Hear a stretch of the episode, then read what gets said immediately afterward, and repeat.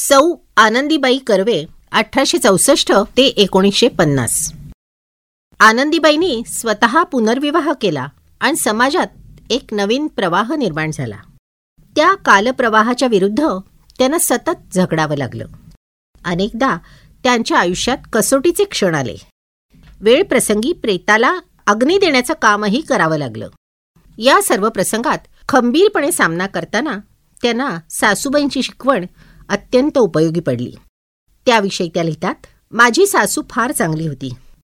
त्या मला अनुभवाच्या आणि हिताच्या खूप गोष्टी सांगत. त्याचा माझ्या आयुष्यात मला फार उपयोग झाला. जगात कुणाशी कसं वागावं? आल्या प्रसंगाला कसं तोंड द्यावं?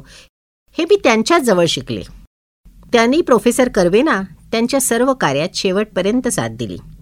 त्यांची प्रेरणा त्यांना पंडिता रमाबाई यांच्याकडून मिळालेली होती. त्याविषयी त्या म्हणतात पंडिता रमाबाईंनी वेळोवेळी जो उपदेश केला तो माझ्या मनात मी टिकलीप्रमाणे गोंदवून ठेवलेला आहे. बाईंचा मला कधीच विसर पडणार नाही. ईश्वरावर जशी श्रद्धा ठेवतात तशी कामावर ठेव आणि नेट दाखव म्हणजे देव ते पार पडायला बळ देतो. त्यांच्या मनात हिंगण्या वाचून दुसऱ्या कशालाही स्थान नव्हतं. आयुष्यभर त्यांनी संस्थेसाठी धडपड केली. तनमनाने तिच्याशी एकरूप झाल्या आणि तिथंच त्यांनी अखेरचा श्वास घेतला. आईप्रमाणेच आपल्यालाही मरण यावं अशी त्यांची मनापासून इच्छा होती. ती पूर्ण झाली. तुळशीप्रमाणे सर्वांना वंदनीय झालेल्या आनंदीबाईंची स्मृती म्हणून हिंगण्याला तुळशी वृंदावन बांधून फार मोठं औचित्य साधलेले आहे. त्यांची एक आश्रमकन्या म्हणते खरी पुण्यभूमी असे हिंगण्याची सतीच्या पदस्पर्शात ती धन्यसाची पतीच्या सवे देह सदा कष्टविला नमस्कार त्या थोर साध्वी सतीला. सौ आनंदीबाई कर्वे. देवरुखचे रहिवासी माझे वडील बाळकृष्ण केशव जोशी हे स्वभावानं अतिशय शांत होते. आई खरमरीत स्वभावाची पण कामसू होती. तिनं आम्हा सर्व भावंडांना चांगलं वळण लावलेलं होतं. आईला एकंदर अकरा मुलं झाली. त्यापैकी तीन मुलगे आणि चार मुली मोठ्या वयापर्यंत जगल्या. बाबा किरकोळ व्यापार करत त्याचबरोबर भिक्षुकीही करत. थोडी शेती होती पण जमीन खडकाळ असल्यामुळे फारसं उत्पन्न काही येत नव्हतं. कुंडी हे गाव आमच्या घराण्याला निदाम होतं. लहानपणी माझ्या हातून एक मोठी घोडचूक झाली असं आई सांगते. मी चूल पेटून फणसाची भाजी शिजायला ठेवली. आईनं वैलात दागिन्यांचा डबा ठेवला होता. ते दागिने सगळे वेडेवाकडे होऊन गेले. आईचा संताप झाला पण वडील शांतपणे म्हणाले हे पा पोरीला उगाच मारू नकोस. त्या दागिन्यांच्या नशिबी होतं ते. मी पुन्हा करीन दागिने. सहाव्या वर्षी मला आणि पाठच्या बहिणीला देवी आल्या. बहीण गेली पण मी वाचले. खूप अशक्त झाले होते. माझे सर्व काम आजीला करावं लागे तेव्हा एक मेली तशी ही पण मरती तर बरे असं ती वैतागाने म्हणे. पण बाबा मात्र माझे लाड करत. ते मला गोदू बाबा म्हणत. आमची खूप गरिबी होती. घरची बाहेरची सगळी कामं आईलाच करावी लागत. आम्ही बहीण भाऊ मिळून सात मुलं या सगळ्या प्रपंचाचा मेळ घालताना ती बिचारी त्रासून गेलेली होती. चिडखोर झालेली होती. आणि मग त्याचा राग मुलांवर निघत असे. आमचे खाण्यापिण्यावर तर लाड झालेच नाहीत पण फारसं खेळायलाही नाही मिळालं. कारण आईला घरकामात मदत आणि धाकट्या भावंडांना सांभाळायची जबाबदारी आमच्यावर होती. आता माझी आठ वर्ष पुरी होत आली तेव्हा अक्कानं नातूंचं स्थळ सुचवलं. नातू बी ए झालेले आणि वीस वर्षाचे होते. आमच्या दोघांच्या वयात बारा वर्षाचं अंतर असून इतकं असूनही त्या काळात मुलगी देण्याची पद्धत होती. कुणालाच त्याच्यात काही गैर वाटायचं नाही. माझं हाडपैर मोठं आणि प्रकृतीही चांगली होती. आम्ही गरीब असल्यामुळे नातू मंडळींनीच दोन्हीकडचा खर्च केला. वरदक्षिणा म्हणून बाबांनी वीस रुपये आणि दूध भात दिला. लग्नात घातलेले दागिने नंडेचे होते. ते जेव्हा सासूबाईंनी काढून घेतले तेव्हा सुरुवातीला मला खूप वाईट वाटलं. पण थोडा वेळ तरी घालायला मिळाले हे आपलं भाग्यच म्हणायला हवं. दागिन्यांसाठी आपण रडलो तर आईला वाईट वाटेल. म्हणून मग मी गप्पच बसली. वैशाखात माझं लग्न झालं. आणि श्रावणात मंगळागौरीसाठी मी सासरी गेले. माझ्याबरोबर पाठराखण म्हणून आजी म्हणजे आईची आई होती. तिथं गेल्यावर कळलं की माझ्या आजीचंही सासर नातूंचंच होतं. म्हणजे आजोळच्या नातू घराण्यातच माझं लग्न झालेलं होतं. याला परतवेल म्हणतात. हा अपशकून समजतात. आणि त्याचा अनुभव आलाच. मी माहेरी आले परत आणि ऋषीपंचमीच्या दुसऱ्याच दिवशी नातू वारल्याचे पत्र आलं. लग्नाला जेमतेम तीन महिने होत नाहीत तोच मी विधवा झाले. आणि हे परतवेलीमुळे घडलं असं लोक म्हणायला लागले. म्हणजे कावळा बसायला आणि फांदी मोडायला. एकच गाठ पडावी ना तसं काहीसं झालं. घरात इकडे तिकडे फिरायची बाहेर खेळायची सवय होती. पण आता घरात कशालाच हात लावायची परवानगी नव्हती. आजीबरोबर एका बाजूला बसायचं. मला तर काहीच कळत नव्हतं. कुंकू का नाही लावायचं असं विचारलं की आजी आणि आई डोळे का टिपतात? हे मला काही समजत नव्हतं. आपण काशी यात्रा अर्धवट टाकली म्हणून हे पाप घडलं असं वडिलांना वाटलं आणि ते काशी यात्रेला निघून गेले. आईवरच सगळा भार पडला आणि सातव्या महिन्यातच माझी धाकटी बहीण जन्माला आली. त्यावेळी मी नऊ वर्षाचे होते. काही दिवसानंतर सासरचं पत्र आलं. आमची सून गेली आहे. आम्ही हिला मुलगाच मानतो. तरी सुनबाईस पाठवून द्यावी. मला पाठवायची आईची इच्छा नव्हती पण माहेरच्या गरिबीची जाणीव होती. त्यांच्यावरचा भार कमी व्हावा म्हणून मग मी सासरी जायचं ठरवलं. सासर सुखवस्तू होतं. माझी सासू अतिशय चांगली होती आणि दीरही भावंडांप्रमाणे वागवत होते. माहेरी कामाची पद्धत मला होती त्यामुळे सासरी मी गडी माणसांकडून कामं करवून घेत होते. त्यामुळे सासूबाईंचं माझ्याविषयी मत चांगलं होतं. मला गुळ फार आवडायचा. सासूबाईंच्या लक्षात आल्यावर त्यांनी मुद्दाम मला आवडणाऱ्या गुळाची व्यवस्था केली. आणि इतरही आवडीचे पदार्थ खाण्याची कधीच मनाई केली नाही. माहेरची गरिबी असल्यामुळे त्यांना मदत करावी असं वाटे. म्हणून अधूनमधून धान्याच्या ढिगातून मी धान्य विकत असे किंवा एखाद्या वेळेस काम होईन असं झालं की ते कुणबींना सांगून त्या मोबदल्यात त्यांना धान्य देई. ढिगावर सासूबाईंसारखं बोटाने स्वस्तिक काढलं की कुणाला संशय येत नसे. सासूबाई प्रेमळ होत्या पण मला शिकवण्याची त्यांची इच्छा नव्हती. एकदा भावानं मला उजळणीचं पुस्तक दिलेलं पाहिल्यावर त्या खूप रागवल्या आणि मग त्यांनी ते पुस्तकच ताब्यात घेतलं. मी बालविधवा असल्यामुळे लोक वेगवेगळ्या प्रकारे माझ्या खोड्या काढत. त्रास देत. मला खूप रडू येई. आणि मग मी तेच सासूबाईंना सांगितलं तर त्यांनी मला एक कानमंत्र दिला. त्या म्हटल्या हे बघ तुझी जर कोणी खोडी काढली तर माझ्याशिवाय दुसऱ्या कुणाजवळही त्यासंबंधी बोलायचं नाहीस. आणि आपण जोरदार असलो ना की पुरुष आपलं काही वाईट करू शकत नाहीत. एकविसाव्या वर्षापर्यंत मी सकेशाच होते. पण त्यामुळे घरातल्या कामासाठी माझा काही उपयोग नव्हता. सासूबाईंचं माझ्यावर प्रेम होतं पण धर्माच्या आणि रूढीच्या बाबतीत मात्र त्या ठाम होत्या. मला विकेशा केली पाहिजे असं त्यांचं मत होतं आणि त्याप्रमाणे त्या मला पटवत होत्या. नाईलाजास्तव मला तयार व्हावंच लागलं आणि मग मला सोवळं करण्यात आलं. लहानपणीच नवरा गेल्यामुळे मला तेव्हा जाणवलं नाही पण विधवापणाची जाणीव मला त्या दिवशी झाली. आपल्या आयुष्यात काहीतरी कमतरता आहे हे मला कळायला लागलं. आणि ह्यापुढचं आयुष्य किती खडतर आहे ह्याची कल्पना यायला लागली. त्या दिवसापासून अनेक व्रतवैकल्य माझ्या मागे लागली. एकाच वेळी जेवायचं निरनिराळे उपास करायचे. कुणाच्या नजरेला पडलं तर ते अशुभ समजलं म्हणून मग माझं बाहेर जाणंही बंद झालं. घरातली सोहळ्याची कामं तर होतीच पण इतरही कामं करत करत जीव अगदी मेटाकुटीला यायचा. पण नियतीचे संकेत वेगळेच होते. माझे थोरले भाऊ दादा म्हणजे नरहर बाळकृष्ण जोशी यांनी मला मोठ्या बहिणीच्या घरून परस्पर मुंबईला नेलं.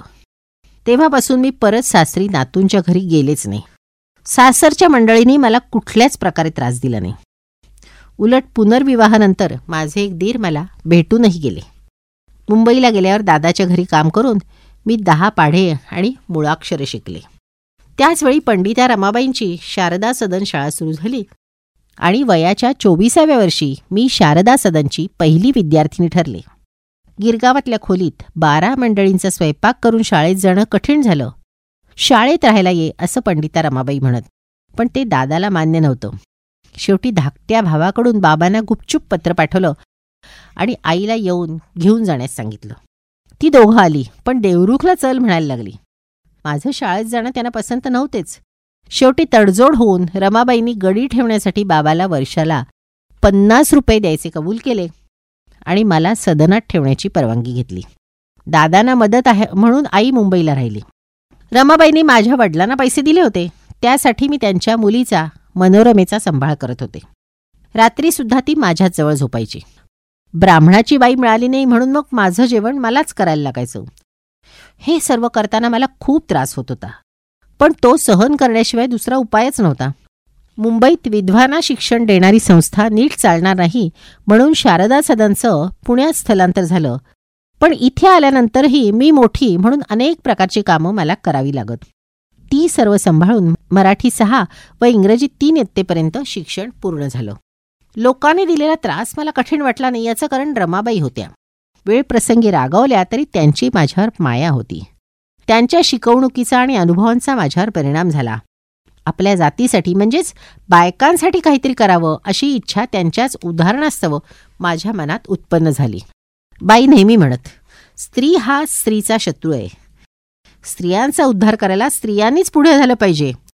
तू आपल्या आयुष्यात एखाद्या जरी विधवेला शिकवलंस तरी माझ्या शिकवण्याचं सार्थक झालं असं मी समजेन. हा उपदेश माझ्या पुढील आयुष्यात मी शक्य तितका आचरणात आणण्याचा प्रयत्न केला.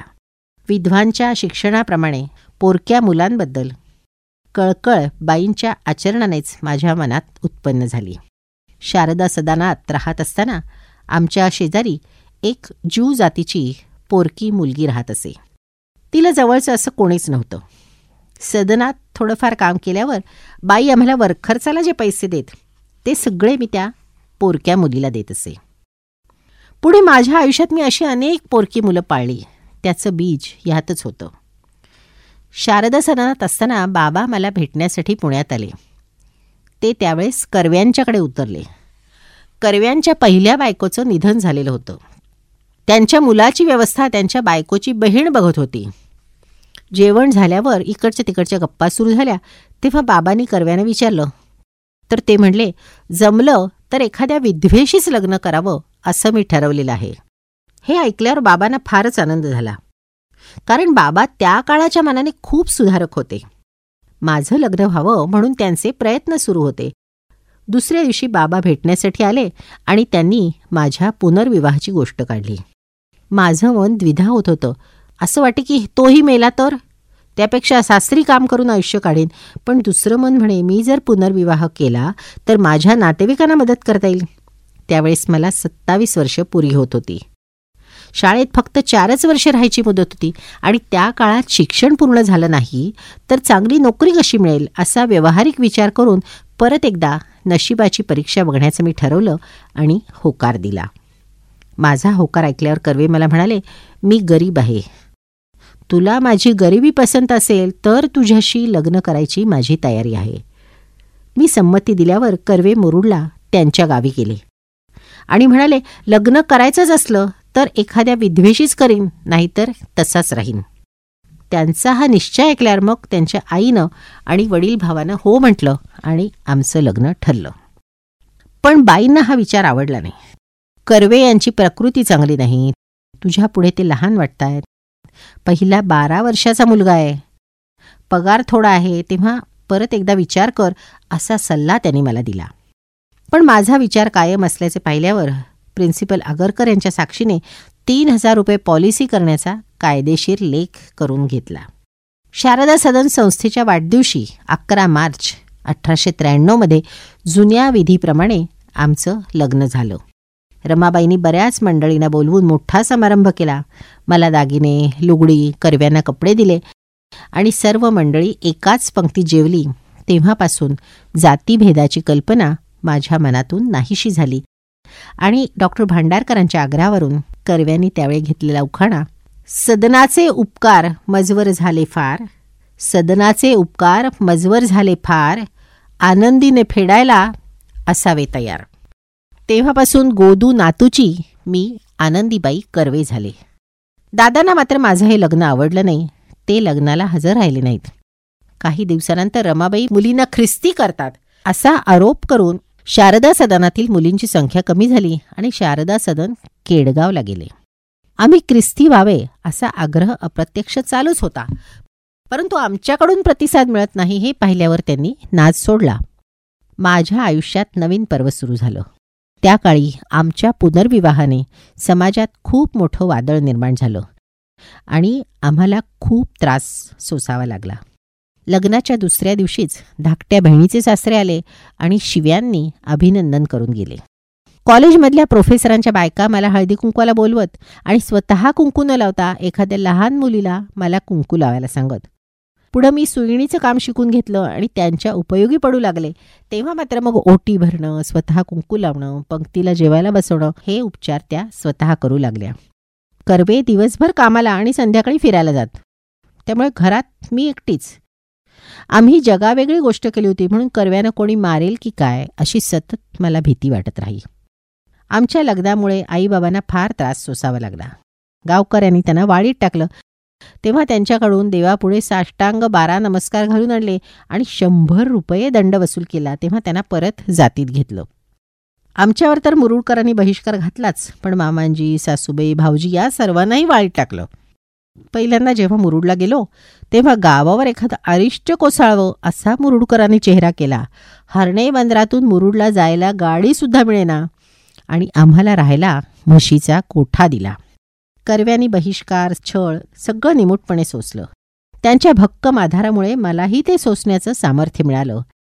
पण मुरुडच्या मुक्कामात सबंध महिनाभर त्यांना आईशी किंवा भावंडांशी बोलताही आलं नाही. घरात जायला तर बंदीच होती. रात्री अपरात्री बहीण आई लपतछपत त्यांच्याकडे यायच्या आणि दोन चार भीतभीत शब्द बोलून परत जायच्या. आपल्यावर प्राणघातक हल्ला झाला. त्यात आपलं काही बरं वाईट झालं तर माझे हाल होऊ नयेत म्हणून कर्व्यांनी मला नागपूरला डफरीन हॉस्पिटलमध्ये नर्सिंग कोर्स करायला पाठवलं. पुण्याला आल्यावर हुजूरबागेच्या शाळेत जायला लागल्यानंतर लोक वाटेत उभे राहत आणि मला ऐकू येईल अशी टिक्का टिप्पणी करत. घर म्हणजे बोर्डिंगच झालेलं होतं. निरनिराळ्या कामासाठी घरात पुष्कळ मंडळी असायची. त्यांचं सगळं मलाच करावं लागायचं. त्यातच पहिला मुलगा शंकर याचा जन्म झाला. वर्षाच्या आत दुसरा मुलगा झाला. तो लगेचच गेला. पुण्याला प्लेग सुरू झाला. म्हणून अमरावतीला गेले. नागपूरच्या डफरीन हॉस्पिटलमध्ये शिकताना बऱ्याच अडचणी आल्या. एकतर हिंदी येत नव्हतं आणि इंग्रजी तर्कानच समजायचं. पण प्रसंग आला तर मुलं वाढवण्यासाठी प्रपंच करण्यासाठी पैसे मिळवायचं साधन असावं या हेतूने मी धडपडत होते आणि त्या यशाचं सर्टिफिकेट घेऊनच मी पुण्याला परत आले. स्वतःचा पुनर्विवाह झाल्यानंतर कर्व्यांनी पुनर्विवाहांचे मेळे भरवायला सुरुवात केली. व्याख्यानांचे दौरे केले पण अनुभवानं लक्षात आलं की केवळ विधवा विवाह किंवा पुनर्विवाह यासारख्या चळवळी करून भागणार नाही तर स्त्रियांचे आश्रम आणि त्यांना शिक्षण देणाऱ्या संस्थाही निर्माण व्हायला हव्यात. म्हणून सदाशिव पेठेत विनायक गोरे यांच्या वाड्यात एक आश्रम सुरू केला. पण तीन महिन्यानंतर प्लेग सुरुवात झाली. त्यामुळे रावबहादूर गोखले यांच्या हिंगण्याच्या बागेत आश्रमाची स्थापना झाली. पण मुलांना घेऊन मी पुण्यालाच राहत होते. हिंगणं दूर असल्यामुळे आश्रमाशी माझा प्रत्यक्ष संबंध येत नसे. आश्रमाची सर्व मंडळी जुन्या मताची असल्यामुळे तिथे कडक बंधनं होती.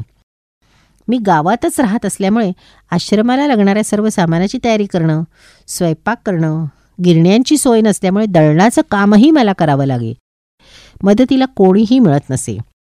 ज्यांना कोणी नाही किंवा वेगवेगळ्या कारणाने फसवली गेलेली माणसं येत त्यांना आश्रय देऊन मदत करावी लागे मुलींना आश्रमात ठेवण्यासाठी जे पालक आहेत त्यांचाही पाहुणचार मलाच करावा लागे कारण हिंगण्याला त्यावेळी जाण्यासाठी चांगला रस्ताही नव्हता. तो झाल्यावर मी मुलांना घेऊन हिंगण्याला राहायला गेले. माझी अपेक्षा होती की माझ्या नवऱ्याने ही संस्था काढली आहे. तिथे आपल्याला थोडा तरी मान मिळावा. अर्थात तो फुकट नको होता. मी मुलींच्यावर देखरेख करण्याचं काम करू शकले असते. पण मी पुनर्विवाह केलेला म्हणून माझी उपेक्षा तिथे कल केली जायची. त्यांच्या पाण्याला सुद्धा मी शिवायचं नाही. माझं पाणी मी भरायचं. कधी संपलं तर एखाद्या कुळवड्याला वाढावं. तसं ते मला पाणी वाढत. जेवायला माझी पंगत वेगळी असे.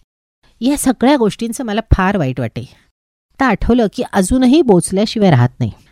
नारायण पेठेत गोडबोल्यांच्या वाड्यात राहत असताना तिथल्या सर्व गोर गरीब लोकांना मी मदत करत असे. त्यामुळे मी फार कोणीतरी मोठी आहे असा त्यांचा समज होता. आणि मला वाटे कर्वे काही नेहमी घरी नसतात. मुलंही घेऊन मला एकटील राहावं लागतं. तर कशाला कोणाशी वाकडेपणा करावा? कोणावर उपकार केले तर ते काही कधी फुकट जात नाहीत.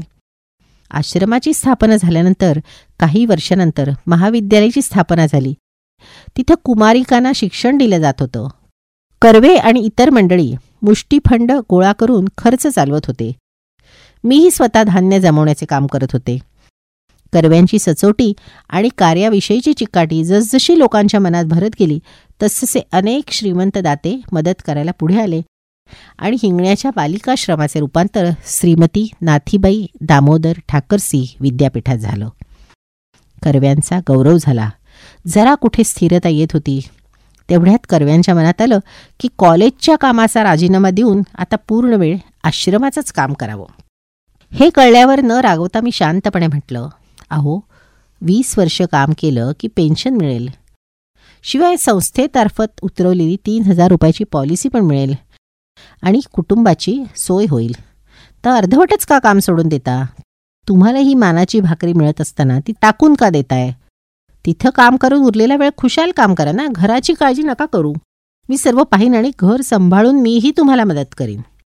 कॉलेजची वीस वर्ष संपल्यानंतर स्वतः पेन्शन न घेता ती न्यू इंग्लिश स्कूलच्या स्टुडंट्स फंडाकडे द्यावी असा त्यांचा विचार सुरू झाला तेव्हा मग परत बोलण्याची वेळ आली. वीस वर्ष नोकरी करून कमी पगार घेतला त्यामुळे पैसा नाही घर नाही. परंतु उद्या काम करवत नाहीसं झाल्यावर मग मी काय करायचं? मुलांचं शिक्षण कसं होणार? परंतु वर्षभरच त्यांनी पैसे दिले.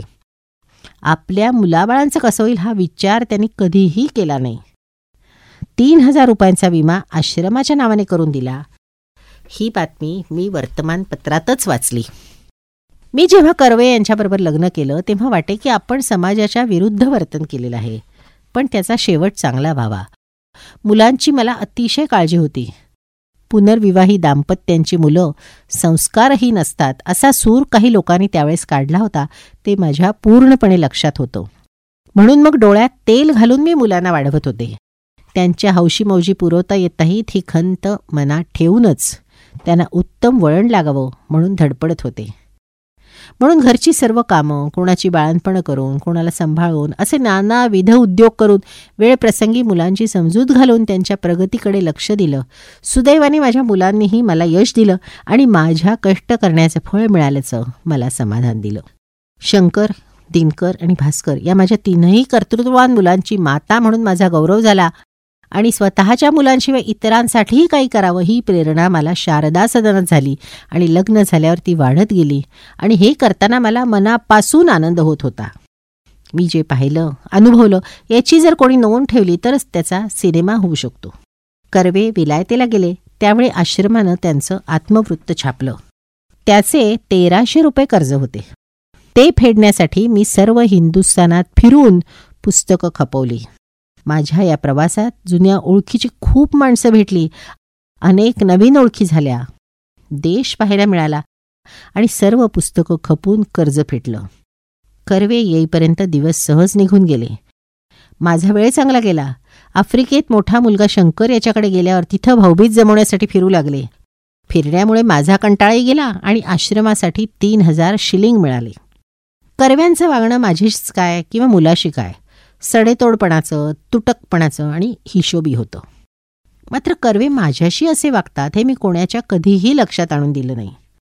मी माझा स्वभावच असा बनवला होता की मुलं नातलं ओळखीची माणसं यांच्यापैकी कोणाच्याच लक्षात कर्व्यांचा तुसडेपणा येऊ नये अशी माझी वागणूक होती. कर्वे कधीच माझी बाजू घ्यायचे नाहीत. असे कित्येक प्रसंग आले की माझ्या बाजूने त्यांनी जर दोन शब्द सांगितले असते तर चांगलं झालं असतं. पण त्यांनी तसं केलं नाही. ते अजूनही माझ्या मनातनं जाते मुलांना कर्व्यांकडून कधीच वशीला मिळाला नाही. आपल्याच माणसाचे नुकसान व्हायची पाळी आली. हे खरं असलं तरी ते हक्काने सांगायचे नाहीत. त्यांच्या या स्वभावामुळे माझा सावत्र मुलगा रघुनाथ याच्यात आणि माझ्यात काही कारण नसताना तेढ उत्पन्न झाली. आणि मला त्याची कायमची टोचणी लागली. एकंदरीत कर्वे फार शांत आणि धीम्या वृत्तीचे होते. मी केलेली कुठलीही गोष्ट त्यांनी नापसंत केली नाही. त्यांच्या अशा स्वभावामुळेच मलाही स्वतंत्रपणे काही गोष्टी करता आल्या आणि एकसूत्रीपणा आला. कर्व्यांच्या कर्तव्यप्रेमाच्या आड न येता संसाराची आघाडी सांभाळून माझ्या कुवतीप्रमाणे मी त्यांना हातभार लावला. कर्व्यांसारखा जीवनसाथी मला मिळाला एवढ्या मोठ्या थोर गृहस्थाची मी बायको आहे ह्या कल्पनेने मला किती आनंद आणि समाधान मिळालं याचं वर्णन करता येणार नाही.